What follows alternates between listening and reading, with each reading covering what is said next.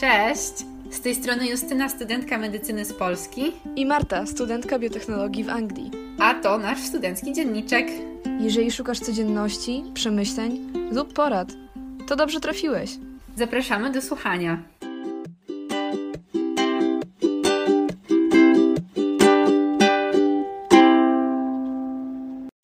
Jeśli słuchasz nas na YouTubie, to zachęcamy do subskrypcji i zostawienia kciuka w górę. A jeśli słuchasz nas na Spotify, zapraszamy na YouTuba i zostawienia nam kciuczka. No i ogólnie oczywiście zapraszamy na Instagram, gdybyście chcieli napisać.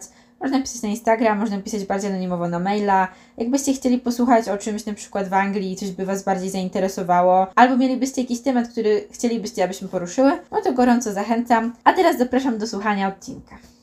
W tym podcaście mówimy o rzeczach, które są związane ze szpitalem i może niektóre rzeczy mogą być trochę graficzne, także jeżeli jesteś wyczulony na takie rzeczy, nie słuchaj tego podcastu dalej. Natomiast jeżeli nie, no to zapraszam do słuchania, tylko miej to z tyłu głowy, jeżeli nas słuchasz, że w pewnym momencie mogą być rzeczy, które brzmią trochę nieprzyjemnie.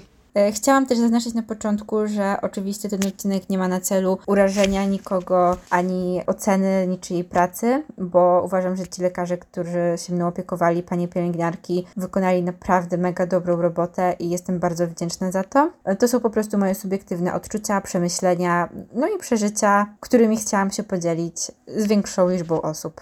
Chciałam się w tym odcinku podzielić z Wami powodem mojego pobytu w szpitalu.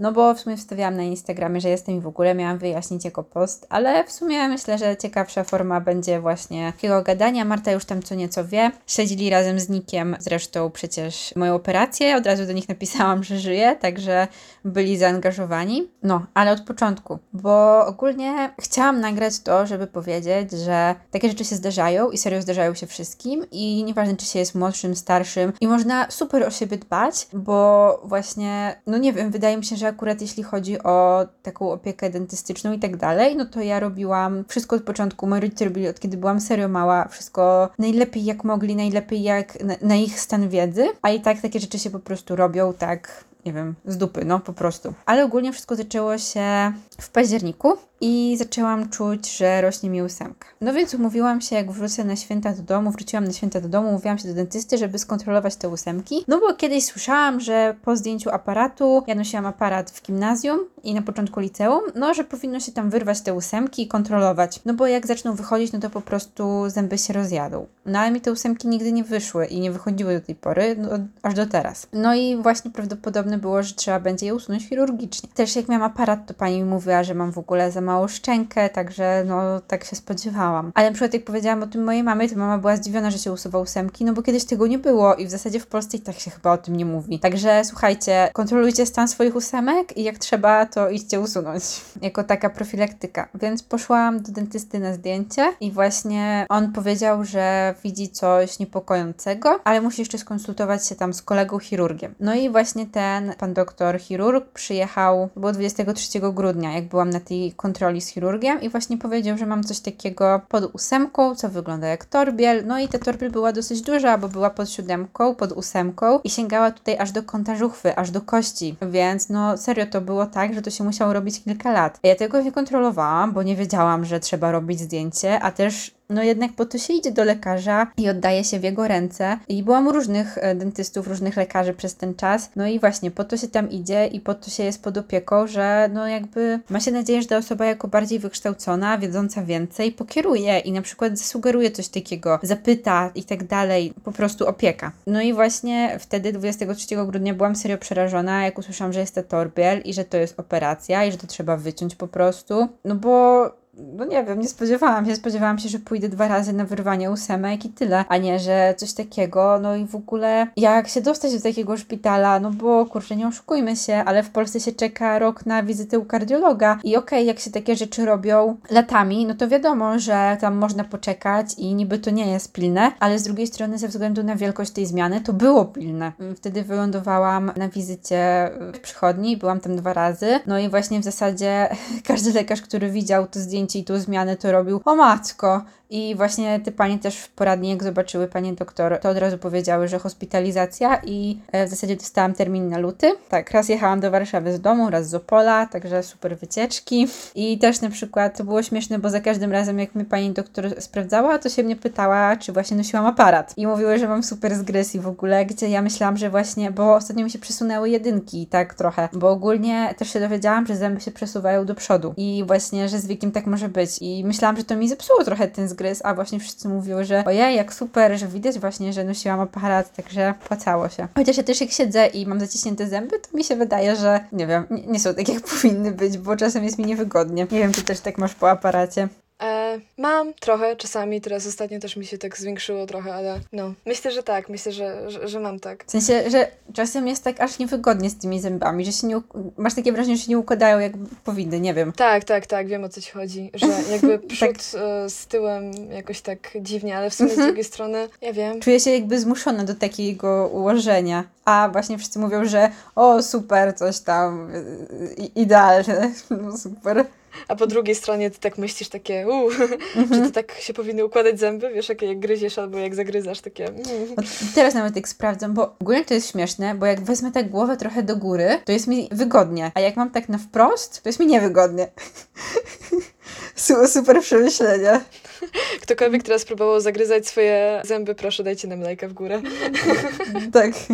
Albo napiszcie komentarz, czy też wam niewygodnie po aparacie. Tak, dokładnie. Mm, no i w ogóle tak, ja bardzo panikowałam przed tym szpitalem, przed tą operacją, bo ogólnie ja nienawidzę nawet zwykłego pobierania krwi. Nienawidzę, jak mnie ktoś kłuje. No po prostu nie lubię, ale też nie lubię takiego uczucia, że jestem taka bezsilna. A wiadomo, że po operacji jest się osłabionym i właśnie trochę zdanym na innych, więc ogólnie miałam serio takie fazy, że bardzo panikowałam i mówiłam, że nie chcę i tak dalej, no ale wiem, że trzeba. Po prostu stan przejściowy. W lutym pojechałam, w zasadzie idealnie właśnie udało mi się ustawić i dogadać z tymi paniami doktor, które były, z lekarkami, które tam były mi kierowały, że właśnie idealnie się dogadałam, że dostałam skierowanie ferie, tak żebym mogła sobie spokojnie wrócić na studia. Wtedy są rzeczy ważne i ważniejsze i nawet zwolnienie lekarskie nie usprawiedliwia nieobecności na zajęciach, na których trzeba mieć 100%. Także bardzo mi zależało, żeby to zrobić właśnie w wolne, no a trochę właśnie wszyscy mówili, żeby nie czekać jednak do wakacji. No i co, pojechałam do szpitala, tam zostałam przyjęta. W ogóle bardzo śmieszne. Wcześniej, o też Wam powiem, bo dostałam taką informację, że jak się, bo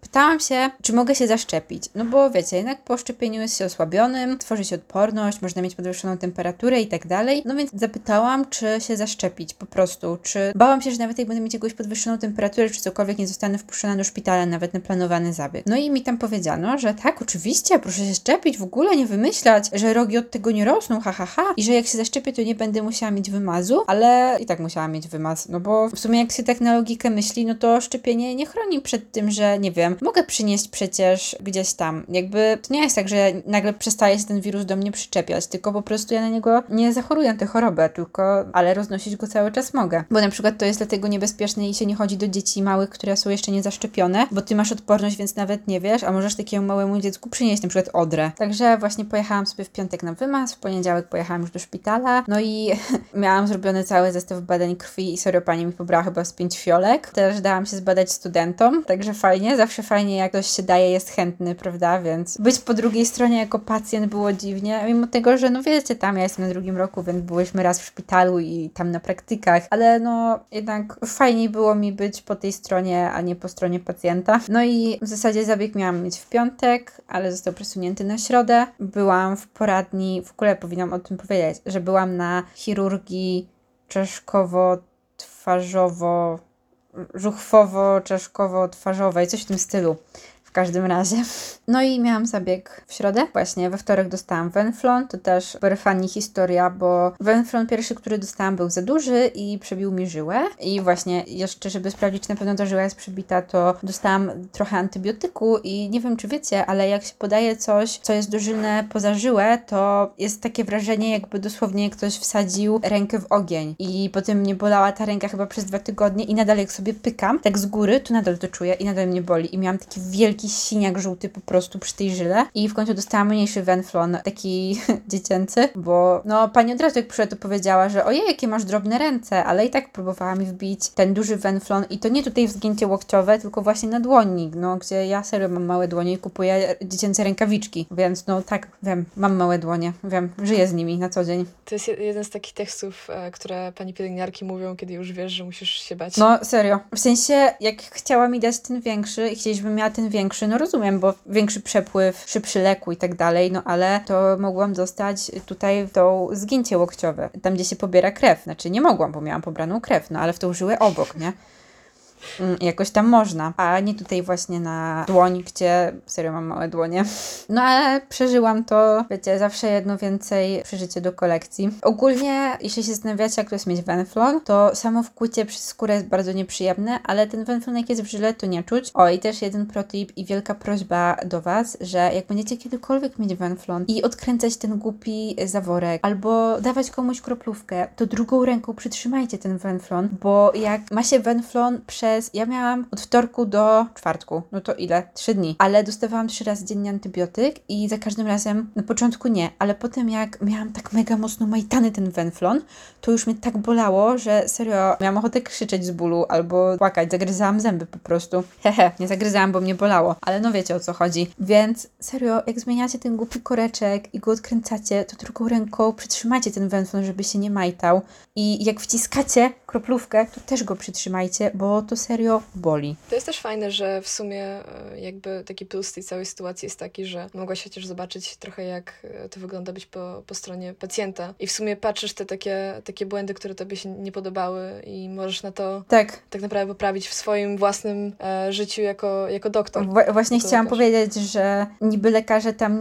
nie dają tych kroplówek i tak dalej, no ale jakby... Tak, tak, tak, ale jakby, jakby ci się zdarzyło, nie? W przyszłości. No właśnie, tak samo, na co ja strasznie zwróciłam uwagę, mm, nie wiem, nam to powtarzają bardzo od samego początku, że jak się wchodzi do pacjenta, to się przedstawia. I serio było tak, że do mnie przychodziły jakieś osoby i się mnie pytały o coś takiego, no jednak o moją chorobę, o coś osobistego, o mnie i tak dalej. No nie wiem, jakie leki biorę i w ogóle jak się czuję, coś tam i, i w ogóle mm, y, nie wiem, co mi jest, a nie przychodziły i nie powiedziały, że nie wiem, ja jestem Jan Kowalski, jestem lekarzem. Do, do, serio, to dużo zmienia. Tylko ktoś przychodzi, wbija i się pyta i wychodzi. A serio, ja wiem, że to wypada z głowy i tak dalej. Jak się pracuje jako lekarz, to już się jest zmęczonym tym strasznie i w ogóle nie myśli się o takich rzeczach, bo są inne rzeczy na głowie. A z drugiej strony to jest 10 sekund, które serio mega zmienia komfort. Tak samo jak pani pielęgniarka właśnie przychodzi i mówi, nie wiem, że przyszłam wkuć pani wenflon albo przyszłam dać pani antybiotyk, no to już jest zupełnie inaczej niż jak ktoś po prostu podchodzi i coś robi. To też jest takie, ale na przykład właśnie, że też, że y, dostanę zastrzyk, no spoko i się pytam, ale jaki zastrzyk? No taki coś tam trzeba, zaleca się przed zabiegiem. No ale jaki zastrzyk? Jak on działa? Ja nie wiem co to jest. No, No tak, wtedy nie wiesz w sumie, czy, czy coś ci daje, czy, czy, czy jest źle, czy dobrze. To jest taka jedna wielka enigma. Nie wiem. Z drugiej strony myślę, że te panie mogą mieć jakieś negatywne po prostu przeżycia i dlatego nie mówią tak wszystkiego. Nie tłumaczą pacjentom, bo po prostu, nie wiem, miały w przeszłości jakieś mm, złe przeżycia i dlatego trzeba się dopytać. Ale z drugiej strony to też tak, że właśnie, no nie wiem, nie wiem co mi dają, nie wiem co się ze mną dzieje, więc... A ja jednak bym chciała wiedzieć. Musi mieć to jakiś limit, że jednak powinno być coś takiego powiedziane, że hej, teraz, nie wiem, na przykład będę ci coś e, wkręcał w wenflon, tak, albo dawał ci jakiś zastrzyk, ale z drugiej strony em, myślę, że oni nie chcą tak em, wejść, wchodzić w szczegóły, bo w właśnie- sumie i tak większość ludzi by nie zrozumiała, co tak naprawdę to jest i co to robi. Ale myślę, że ci, którzy są na tyle, wiesz, em, dociekliwi i e, jakby e, chcą wiedzieć, no to się na pewno zapytają. Wtedy myślę, żeby im odpowiedzieli tak jak tobie. znaczy ja musiałam zadać trzy pytania, Aha, żeby okej, się dobra. dowiedzieć, co to jest, także jak się zapytałam, co to jest, to, to nie dostałam takiej wprost Rozumiem. odpowiedzi. No i właśnie jak pojechałam poszłam w zasadzie. To też było śmieszne, bo jak szłam na operację, na blok operacyjny, to właśnie jak tylko wyszłam, to panie się mnie spytały, czy mogę iść bez okularów. I ja powiedziałam, że nie mogę, bo idziemy po schodach i ja się przerzucę na tych schodach, bo serio, no ja mam dużą wadę, minus 7 i minus 6, także no jest mi ciężko chodzić bez okularów i funkcjonować. I właśnie to było śmieszne, bo wyszłam z pokoju i zobaczyła mnie druga pani pielęgniarka i też mi powiedziała, że y, a można bez okularów? nie, nie. Także, no ale spoko, poszłam w okularach i potem pani mi zaniosła po prostu do pokoju. No i w ogóle właśnie jak byłam już na sali, to od razu na sali, na bloku. No i właśnie też było coś, czego się też nie bałam, że wiecie, narkoza i jakie to jest uczucie, jak to się dzieje. Jakby, jeśli się tego nie doświadczy, to też jest ciężko uwierzyć, bo pytałam się właśnie i dostałam odpowiedź, że po prostu oddychasz sobie i zasypiasz. Ale no, to się tak nie wierzy na słowo. I serio to trzeba przeżyć. Mm, że jestem bogatsza o wiele doświadczeń po tym pobycie. No i w ogóle Ale ty, ty wiedziałaś, że jakby e, słyszałaś coś, pamiętasz coś z tego okresu, jak byłaś pod narkozą? Ja personalnie nie byłam nigdy pod narkozą, dlatego jestem trochę taka ciekawa tego. E, Ja wiem, że pod sam koniec coś mi się śniło, Mhm. ale nie umiałam sobie po tym za cholerę przypomnieć co. I tylko właśnie, bo mm, wiecie, w szpitalu jest tak, że na przykład o 6 rano przychodzi pani pielęgniarka i mierzy temperaturę. I ten termometr pika. I ja się za każdym razem budziłam taka przestraszona na pikanie tego termometru, bo to już nie jest tak, że tam rozdaje i trzeba sobie trzymać, tylko ma taki bezdotykowy i pika. Ale mnie to i tak budzi. Albo otwieranie drzwi, albo właśnie pikanie, jakiś tam ruch, prawda, jak słyszę w pokoju. I wiem, że ja sobie pomyślałam, że znowu ktoś chodzi, znowu nie dają mi spać i byłam taka zła, a właśnie pani powiedziały, żeby się przenieść na swoje łóżko, więc to było po operacji, a ja myślałam, że jest i właśnie, że ktoś mnie znowu budzi, a właśnie pani mówi, że "No tutaj obok pani łóżko, proszę się przenieść, ale w ogóle pamiętam tylko, że położyłam rękę na tym łóżku swoim i potem, że się obudziłam znów na sali, więc nie wiem, i się w sumie zastanawiałam, czy mnie ktoś podtrzymywał, czy mnie przeniosły na to łóżko, czy padłam, czy się przeniosłam, tylko nie pamiętam, ale ogólnie na samej sali też było super, że właśnie były dwie studentki pielęgniarstwa i pani im tłumaczyła właśnie, że teraz mam ten wenflon i tam, że sobie zasnę i w ogóle, a pod ścianą stali studenci medycyny chyba, albo no nie wiem, lekarsko-dentystyczni, coś takiego. I właśnie też im lekarz tłumaczył tą operację w ogóle co będą robić i co mi jest. I nie wiem, to było takie super słuchać tego z jednej i z drugiej strony, że właśnie mama się ze mnie śmieje, że aż żałuję, że zasnęłam i że nie mogłam brać udziału i słuchać tego, tylko że byłam pacjentem i musiałam spać, no, ale jeszcze przecież będę na, no mam nadzieję, chociaż kilku operacjach, także jeszcze tego doświadczę, ale właśnie było takie super, że słyszałam jednocześnie i te studentki z pielęgniarstwa, które mi podłączały kroplówkę i EKG i właśnie tych studentów pod ścianą z lekarskiego, także sztos, no i mówię, żałuję, że nie mogłam posłuchać tego, co tu mówią ci lekarze, bo to było bardzo ciekawe. Zresztą nawet to, co mówiła pani pielęgniarka, było bardzo ciekawe dla mnie, która nic nie wie. No, potem się obudziłam, no to co mogę powiedzieć? Nie czułam bólu, bo ogólnie jak się jest w szpitalu, to nie boli, nie ma prawa boleć, a jak tylko czujecie, że coś boli, to się idzie i to zgłasza i od razu dostaje środki przeciwbólowe. Mm.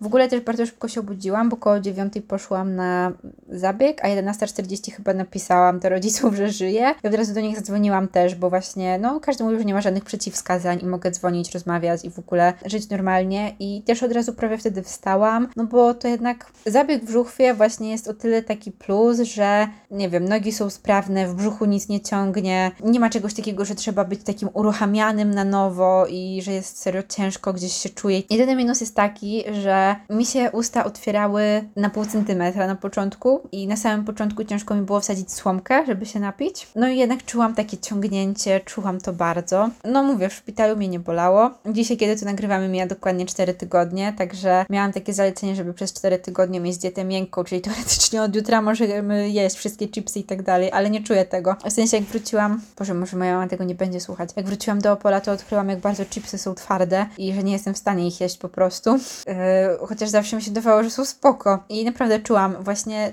nadal mam w sumie problem, jak jest coś takiego, co muszę naprawdę tak mocno przerzuć. To też na początku bardzo czułam w ogóle w stawach i no jednak trzeba mimo wszystko wrócić do siebie. Też właśnie na początku bardzo mało jadłam, no i po samej narkozie byłam bardzo osłabiona. A jeśli chodzi o samą narkozę, to w ogóle jest tak, że dostaje się lek do wenflonu i właśnie no jest ta maska przykładana i bo też się pytałaś, było tak, że ja wzięłam chyba trzy wdechy i pani powiedziała, żebym oddychała tak trochę głębiej, albo w ogóle głęboko, ale właśnie wzięłam trzy wdechy i sobie pomyślałam, że bardzo ciężko mi się oddycha i to jest ostatnie, co pamiętam, że pomyślałam. I po prostu się potem obudziłam już. No, ale w sumie to y, sama operacja nie było najgorzej i przed operacją w ogóle to śmieszne, bo ja przed operacją tego w ogóle nie czułam, nic mnie nie bolało, nic mi nie było. Serio, wyglądam jak zdrowy człowiek, który przyszedł na operację i coś sobie wymyśla, a po operacji się czułam, no źle jednak i miałam opuchniętą twarz, wiadomo, przykładałam sobie, ale właśnie przed jak jadłam, ciężko mi było łykać w ogóle, nawet pić łykać, bo mnie bolało, miałam tutaj opuchnięte daleko, głęboko. No i nawet teraz, jak wróciłam na e, uczelnię w ogóle, to no, wróciłam później, bo wróciłam, tydzień miałam, znaczy dwa tygodnie miałam zwolnienie, ale wróciłam tydzień później, jakby tydzień po rozpoczęciu semestru, 8 marca wróciłam, po zdjęciu szwów i też właśnie, już jak jechałam zdjąć szwy, to czułam się tak dobrze, tylko czułam, że mnie też wyciągnął i serio poczułam taką ulgę, jak w końcu były wyciągnięte, a tak to wcześniej właśnie, jak wracałyśmy do domu, to czułam serio, jak bardzo drogi są nierówne. I w sumie w domu mnie bardziej bolało, jak to wszystko zaczęło się tak mocno goić. I też był taki moment, że czułam bardzo w stawie, a nie wiem czy wiecie, ale właśnie jak są jakieś operacje na kości czy przy kości, nie porównuję się absolutnie z osobami, które miały, nie wiem, jakieś rozległe operacje kręgosłupa, ale po prostu na kości najbardziej boli i nie za bardzo jest jak zbić ten ból. No bo jak się ma jakieś powierzchowne stłuczenie, działają jakieś maści czy coś, a tutaj jest jednak głęboko i po prostu się nie da tego za bardzo. Trzeba się faszerować jakimiś przeciwbólowymi. Na przykład było tak, że e, jak brałam taki zwykły paracetamol, no to schodził ten ból tylko do takiego poziomu, że czułam, ale już nie bolało. I jak serio mnie tak przestało wszystko boleć, no to już było tak, o jak dobrze. Mm, No to w sumie tak właśnie z tydzień. To też jest takie śmieszne, że no młodym to się goi jak na psie, jak to mówi moja mama. Że naprawdę mm, jak minął ten tydzień, 10 dni, to jest tak najgorzej, ten pierwszy tydzień, a potem jest tak pstryk i serio y, zaczynasz się czuć nagle dobrze, zaczynasz móc chodzić, prawie tańczyć i jest taki, budzisz się pewnego dnia i czujesz się jakby nigdy nic nie było. Także plus jest taki, że to mija. Minus jest taki, że to trzeba przeżyć. Ale no, wszystko mija. No teraz jest już prawie okej. Teraz jak długo mówię, to też czuję. Już mnie trochę ciągnie. Już mi trochę niewygodnie. To może cię dzwonię w takim razie. No. Mam, jestem naprawdę szczęśliwa, że Justyna się bardzo dobrze czuje. I to do ciebie bardzo się, bardzo się cieszę, że się dobrze czujesz. No, ja też jestem taką trochę osobą, że jednak zlewam to, jak się źle czuję. Ostatnio właśnie też mam taki problem, że przez to, że nie jadłam, to teraz mi się nie chce jeść i nie czuję w ogóle, że jestem głodna. I, i jem bardziej na rozum niż na to, co czuję, bo nawet jak teraz byłyśmy w szpitalu właśnie wczoraj i mieliśmy zajęcia od 8.30 do 14, no to wiadomo, przed 8 zjadłam, o 8 miałyśmy w ogóle e, autobus, także jadłam koło 7 i potem do tej 14, to ja nie czułam, że jestem głodna. Było mi słabo, było mi źle, ale nie czułam takiego, no wiecie, nie burczało mi w brzuchu z głodu. I więc y, jem bardziej na rozum niż na głód. No mam nadzieję, że to się kiedyś poprawi. A jak nie, to zawsze będę tak jeść. Ale też jak wróciłam do Opola, to właśnie, nie wiem, potrafiłam zjeść rano kanapkę z tortilli, a potem, nie wiem, pięć pierogów. I to było wszystko, co jadłam w ciągu dnia. No i jak tak sobie o tym pomyślałam, to stwierdziłam, że to jednak chyba trochę za mało. Nie? Nawet jak się tylko siedzi i oddycha, to trochę mało. Więc teraz jem, no, trochę więcej. Nie wiem, czy kogoś to interesuje, ale tak Nie, nie, to interesujące serio, bo nawet ta dieta, która jest w sumie taka, że wiesz, jak, jak się je tak naprawdę po Mhm. e, zabiegach takich zębowych, to, to też jest w sumie dość ciekawe, bo, no, bo jest jednak to inne od zwykłego jedzenia takiego na co No, dzień. po prostu wszystko musi być miękkie. Serio. Trzeba sobie widelcem rozciapać banana. Jak byłam w domu, to na przykład wszyscy jedli jabłko i sobie gryźli, a ja jadłam starte jabłko. Można się poczuć jak małe dziecko z powrotem. Też mogę Wam powiedzieć, ale zrobimy trigger warning na tam pół minuty. Jakby ktoś był wrażliwy, to możesz przesunąć. Ja na początku jadłam takie musy i te musy są z jabłkiem, a mm, no ogólnie po tej operacji też no miałam dużo krwi w ustach i jednak mi leciało i taka krew i taki no ślina i tak dalej i właśnie potem jak jadłam te musy, to raz zwymiotowałam i teraz mam tak bardzo uraz psychiczny do smaku tych musów, że nie jestem w stanie ich jeść. Koniec. Także teraz mam mega uraz. To jest najgorsze, jak właśnie jeszcze gorzej, gdybyś, e, gdybyś te musy lubiła. Znaczy, ja, one są smaczne. Ja na przykład sobie brałam na uczelnię kiedyś taki mus, Mhm. Teraz już zero musu. a właśnie już teraz nie mogę. Mam nadzieję, że mi to kiedyś przyjdzie. Teraz jak ktoś się mnie pyta, który mus jest najlepszy, to żaden. Żaden. Żaden. Żaden mus. Nie jedzcie musów. Musy są ble. Jejku. Wiesz co, myślę, że e, na pewno bardzo dobrze jest też spojrzeć na tą historię i, i zastanowić się nad tym, co można by z tego e, wyciągnąć, bo według mnie jest to jednak bardzo dużo lekcji zawartych w tej historii twojej. Według mnie e, jedną z najważniejszych lekcji jest to, że trzeba jednak mieć na uwadze swoje ósemki, trzeba się sprawdzać i pamiętać o tym, bo czasami jest tak, że ktoś zapomni, nawet specjalistom się to zdarza, że, że po prostu zapomną albo nie zwrócą na to uwagi i jednak dobrze się dopytać. No właśnie, najgorsze, że właśnie trzeba to wiedzieć, po prostu. Więc e, może też e, taka, taka lekcja by to była dla osób, które aspirują wchodzić w to. Mhm. Ale też w ogóle dla naszych słuchaczy jako dbanie o swoje zdrowie i profilaktykę. Jeśli nikt wam nie zaproponuje, to już wiecie. Tak, myślę, że po prostu są to lekcje i dla obu stron tak naprawdę, dla, dla osób, które chcą wejść w ten fach. Myślę, że byłoby dobre zwrócenie na to uwagi, że tak, studia są wiadomo, że bardzo, bardzo ciężkie i zawierają bardzo dużo rzeczy teoretycznych, które trzeba się nauczyć i o nich pamiętać, ale też e, jest to jednak zawód, który wymaga kontaktu z innymi ludźmi i jednak takiej wiedzy klinicznej bardziej, teoretycznej tak naprawdę w praktyce. Właśnie nam bardzo się zwraca uwagę na przykład na to, żeby być takim empatycznym, żeby właśnie wczuć się w pacjenta, żeby myśleć o tym, ale z drugiej strony rozumiem jak najbardziej, że jak się pracuje ileś lat i są inne problemy niż przedstawienie się pacjentowi, czy właśnie jakaś tam empatia i to, czy się powie bardziej oschło, czy mniej oschło, no to przynosi taki sam efekt, informacja jest przekazana. I bardzo ciężko jest być cały czas takim, jak gdzieś tam z tyłu głowy ma się, że trzeba iść i numerować ręcznie strony, bo w ogóle są takie rzeczy, także szacun dla wszystkich, którzy w tym pracują i którzy się podejmują tego na co dzień. No, dla nas właśnie tylko to, żeby o tym nie zapominać. Ja się przekonam na własnej skórze, jak to jest ważne, i mam nadzieję, że właśnie też nie będę dzięki temu zapominać o takich prostych rzeczach, które serio wpływają bardzo na komfort w szpitalu. Ale jak najbardziej rozumiem, dlaczego lekarze tak nie robią na przykład. E, nie, ja też się z tym zgadzam. Tego aż tak bardzo nie nawiązywałam. Bardziej nawiązywałam do tego, jak ta wiadomość ósemkowa jest w sumie w naszym kraju przedstawiana w taki sposób, że w sumie się o tym nie mówi, tak jak na początku odcinka powiedziałaś, że w sumie jest to tak w kręgu może e, osób, które pracują, nie wiem, w szpitalach, jest to jednak jakoś taka prawda, która mhm. gdzieś tam jest pomiędzy, pomiędzy osobami, ale w kręgach, które są poza szpitalowe, w kręgach, w których, e, które nie mają kontaktu z osobami, które są albo pielęgniarkami, albo, albo e, stomatologami lub e, lekarzami, nie jest to tak rozpowszechnione, co jest bardzo dziwne według mnie. I myślę, że to powinno mieć dużo więcej informacji, mhm. wiesz, na, na ten temat, nawet w szkołach mówione, wiesz, że może Właśnie warto... wtedy ten pan doktor mi nawet powiedział, że na zachodzie to jest norma, że jak się ma tam 17-18 lat, to się sprawdza te ósemki i wyrywa, a u nas właśnie to ciągle jest takie, że eh, tak, to prawda i to jest właśnie takie dziwne dla mnie, bo wydaje mi się, że jest to sprawa, która czasami może być naprawdę niefajna, nieciekawa, tak jak w Twoim przypadku. Są również przypadki, które są jeszcze gorsze i myślę, że po prostu powinno mieć to dużo więcej nagłośnienia, że jednak trzeba sprawdzać te ósemki, w jakim są stanie i to nie jest tylko tak, że możesz sobie na nie dmuchnąć, że one są po prostu kolejnymi zębami, bo tak nie jest w większości przypadków. I jednak niestety warto w większości przypadków je usunąć, bo to jest też ciekawe, nie wiesz, wiesz o co chodzi chodzi z ósemkami ogólnie, jeżeli chodzi pod Znaczy, to jest ta pozostałość po jakichś tam jaskiniowcach. Tak, znaczy one służyły do tego, żeby po prostu lepiej rozgryzać rzeczy. I to chodzi o to, że. Atawizm. No bo to takie hieny mają te ostatnie, czy psy trochę mniej, te ostatnie zęby do gryzienia kości.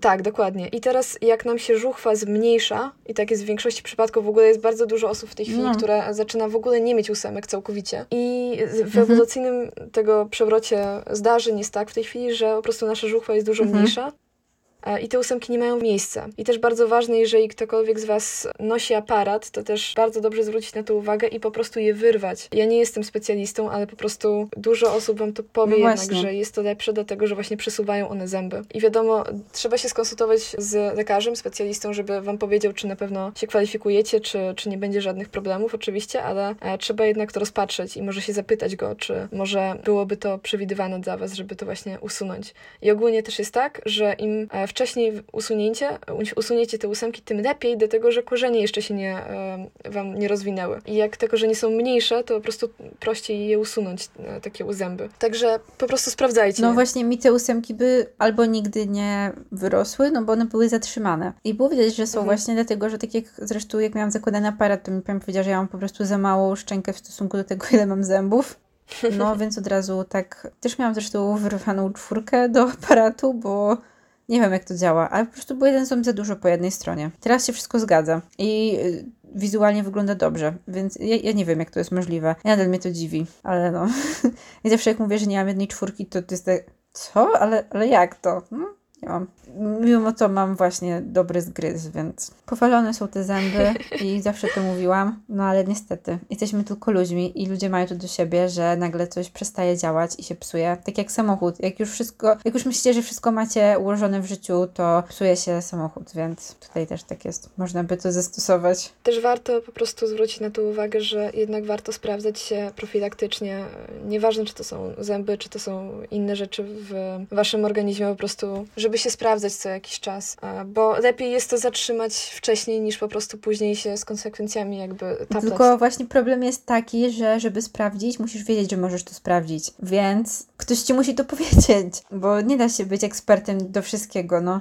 Zgadzam się z tym i uważam, że to powinno być dużo bardziej e, rozgłośnione, nie tylko jako zębowo, ale też e, ogólnie takie rzeczy profilaktyczne, co trzeba by sprawdzać powiedzmy co roku albo co jakiś czas, tak, e, żeby wiedzieć, e, czy wszystko jest w porządku. Jak się ma dom, to trzeba raz na rok zamawiać kominiarza. Też na przykład nie wiedziałam i no długo, bo też o tym nikt nie mówi. Nie wiem, czy o tym wiedzieliście. Taka tam ciekawostka na koniec. Też tak samo jest, jeżeli chodzi o raka przecież. Jeżeli się zdiagnozujesz dużo wcześniej, to masz dużo większą szansę, że jednak nie będziesz miał albo takich wielkich powikłań, albo Mhm. nie będziesz miał, nie, po prostu nie umrzesz. Więc jednak lepiej się badać od czasu do czasu, bo im wcześniej coś znajdziesz, tym będą dla ciebie lepsze szanse, że nie będzie to aż takie złe i nie będzie to leczenie aż takie skomplikowane. Także badajcie się od czasu do czasu, sprawdzajcie z waszymi specjalistami. No właśnie, myślę, że to też takie spoko, że nawet zapytać, czy mogę się jakoś zbadać lekarza, chociaż to jest strasznie dużne, ale no wiecie. Jest to dziwne, powinni coś, coś wypuścić, ktoś coś wypuścić. Może my strony, no- wypuścimy w przyszłości. Jak się badać? Wiesz co, y, teraz na WOŚP, nie wiem czy on jest cały czas dostępny, ale Mama i Stetoskop wydała taki e-book na temat zdrowia kobiet i wydaje mi się, że tam właśnie były jakieś tam na temat badań diagnostycznych, które można sobie robić. Są tacy lekarze, tak, którzy się podejmują takich zadań właśnie przekazania społeczeństwu, także w ogóle jest wiele akcji, prawda? Samo badanie, y, czy właśnie ta cytologia nieszczęsna raz na 3 lata od 25 roku życia. No cytologia nie jest droga, jak się pomyśli, że tam się robi raz na rok, no to wiadomo, że nie wszyscy, ale myślę, że część osób dałaby radę odłożyć takie pieniądze i tam sprawdzić. Mm, nie pamiętam ile kosztuje cytologia, ale no, tu jest napisane, że 55 zł, więc myślę, że warto robić takie rzeczy. Przede wszystkim do tego, że jest to jednak wasze zdrowie i tak naprawdę, e, wiecie, jest takie przysłowie, e, Justyna, musisz mi pomóc, e, twoje, twoje, twoje ciało twoją twierdzą? Nie znasz tego? Nie znam tego. Ale właśnie to też jest takie, że ja się nie dziwię, że ludzie się nie badają, bo się boją, że coś, y, jak to się mówi, moja mama mówi, że ona się nie bada, bo się boi, że jej coś wykryją. Lepiej żyć w niewiedzy. Jest taka mentalność w człowieku naturalna, że po- spodziewasz się najgorszego i nie chcesz po prostu tego usłyszeć. Ale myślę, że dużo lepiej jest się zbadać właśnie regularnie i od czasu do czasu i wykryć coś, niż e, po prostu nie badać się całkowicie Mhm. i potem nagle, e, wiesz, e, zobaczyć jak, jakiś symptom u siebie i potem z tym symptomem iść i nagle wykrywa się coś bardzo, bardzo groźnego. To jest taka moja perspektywa na to ogólnie. Ja myślę, że to jest bardziej zdrowe podejście, ale też właśnie, no, ja wiem, że na początku moi rodzice byli bardzo zmartwieni i tak się zastanawiali, co robić. I też właśnie każdy, komu mówiłam, to był taki, no jednak, nie wiem, przestraszony i tak właśnie mówił, że no nie wiem, współczuje coś tam, ale właśnie my się też pytaliśmy jakiegoś lekarza czy coś właśnie, co to jest za zabieg, jak on wygląda, czy to jest tak, że to się zdarza raz na ileś tam lat, czy jak ktoś jest takim lekarzem, to wykonuje takie zabiegi na co dzień. A, w ogóle też nie powiedziałam, że jak byłam, to się zapytałam, czy od razu mogło mi podczas tej operacji wyciąć pozostałe ósemki, bo w sumie dlatego mi było tak ciężko jeść i w ogóle robić wszystko, bo właśnie mówię, a, no to zapytam, no bo je trzeba by i tak usunąć chirurgicznie, czyli musiałabym, prawda, kiedyś tam iść. No i powiedzieli, że nie ma problemu, także nie mam wszystkich czterech ósemek już. Hura. I nie muszę się z nimi męczyć i martwić. tak, także. Ale dlatego byłam opuchnięta z dwóch stron i dlatego było mi ciężko jeść. No tak serio, że nawet nie mogłam jedną stroną ani nic, bo no, na dwie strony. Ale przynajmniej raz, bo tak jak koleżanka moja e, z grupy, nie wiem czy nas słucha, miała wyrwane dwie, ale jak nas słucha, to pozdrawiamy. Miała wyrwane dwie po jednej stronie, a teraz właśnie mówi, że no nie ma się kiedy umówić na te drugie dwie, no bo ciągle albo uczelnia, albo coś, a to jednak kolejny tydzień na e, tam wyjęty z życia, kolejny tydzień na antybiotyku i no tak jakoś już się nie chce na te drugie dwie umawiać. Udało mi się. No, z takich ciekawostek to właśnie przez to, że to było przy nerwie, mam też drętwą wargę po lewej stronie i ogólnie ten nerw nie jest przerwany, po prostu był dotknięty i jak się, tak mi pan doktor tłumaczył, że jak się dotknie nerwu, to on po prostu się broni i się dezaktywuje. Więc mam drętwą wargę po lewej stronie i też niedawno jak jadłam, to sobie tak strasznie przygryzłam ją, po prostu mi podzeszła pod zęby i nie czułam, także muszę sobie wszystko kroić. Ale ona ma wrócić od kilku tygodni do kilku miesięcy. Nikt nie wie, kiedy ten nerw sobie postanowi wrócić. Czasem czuję, na przykład ostatnio mnie tak strasznie swędziało, a po prostu dlatego, że ten nerw się jakoś tam uaktywnia i w sumie trochę czuję, że mi schodzi tak jakby, bo to jest warga po lewej stronie i broda i czuję, że mi tak trochę jakby na tej brodzie schodzi to i czuję, że jest mniej część drętwa. To tak jak po znieczuleniu dentysty tylko przez cały czas. I właśnie czuję, że mi zaczyna trochę schodzić. Ostatnio mnie tak strasznie swędziało, a tego się nie da podrapać, no bo jak dotykam, to nie czuję. Znaczy czuję, no ale wiesz, tak mega ograniczone. I to było takie strasznie denerwujące. I czasem mi też tak drga, albo czuję coś takiego, więc no jakoś tam się odbudowuje ten nerw uaktywnia, kiedyś tam wróci. Myślę, że wyszedł strasznie długi odcinek.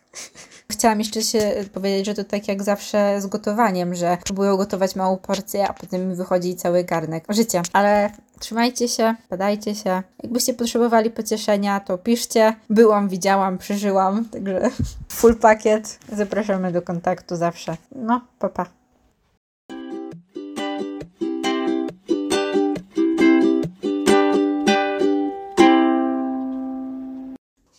Dobra, włączyłam nagrywanie. Nie wiem, czy powinnam tak mówić, ale chyba mogę, nie? Może znowu mówię i tak dalej. Nie, bez i tak dalej. Wytniesz to. Teraz robimy coaching.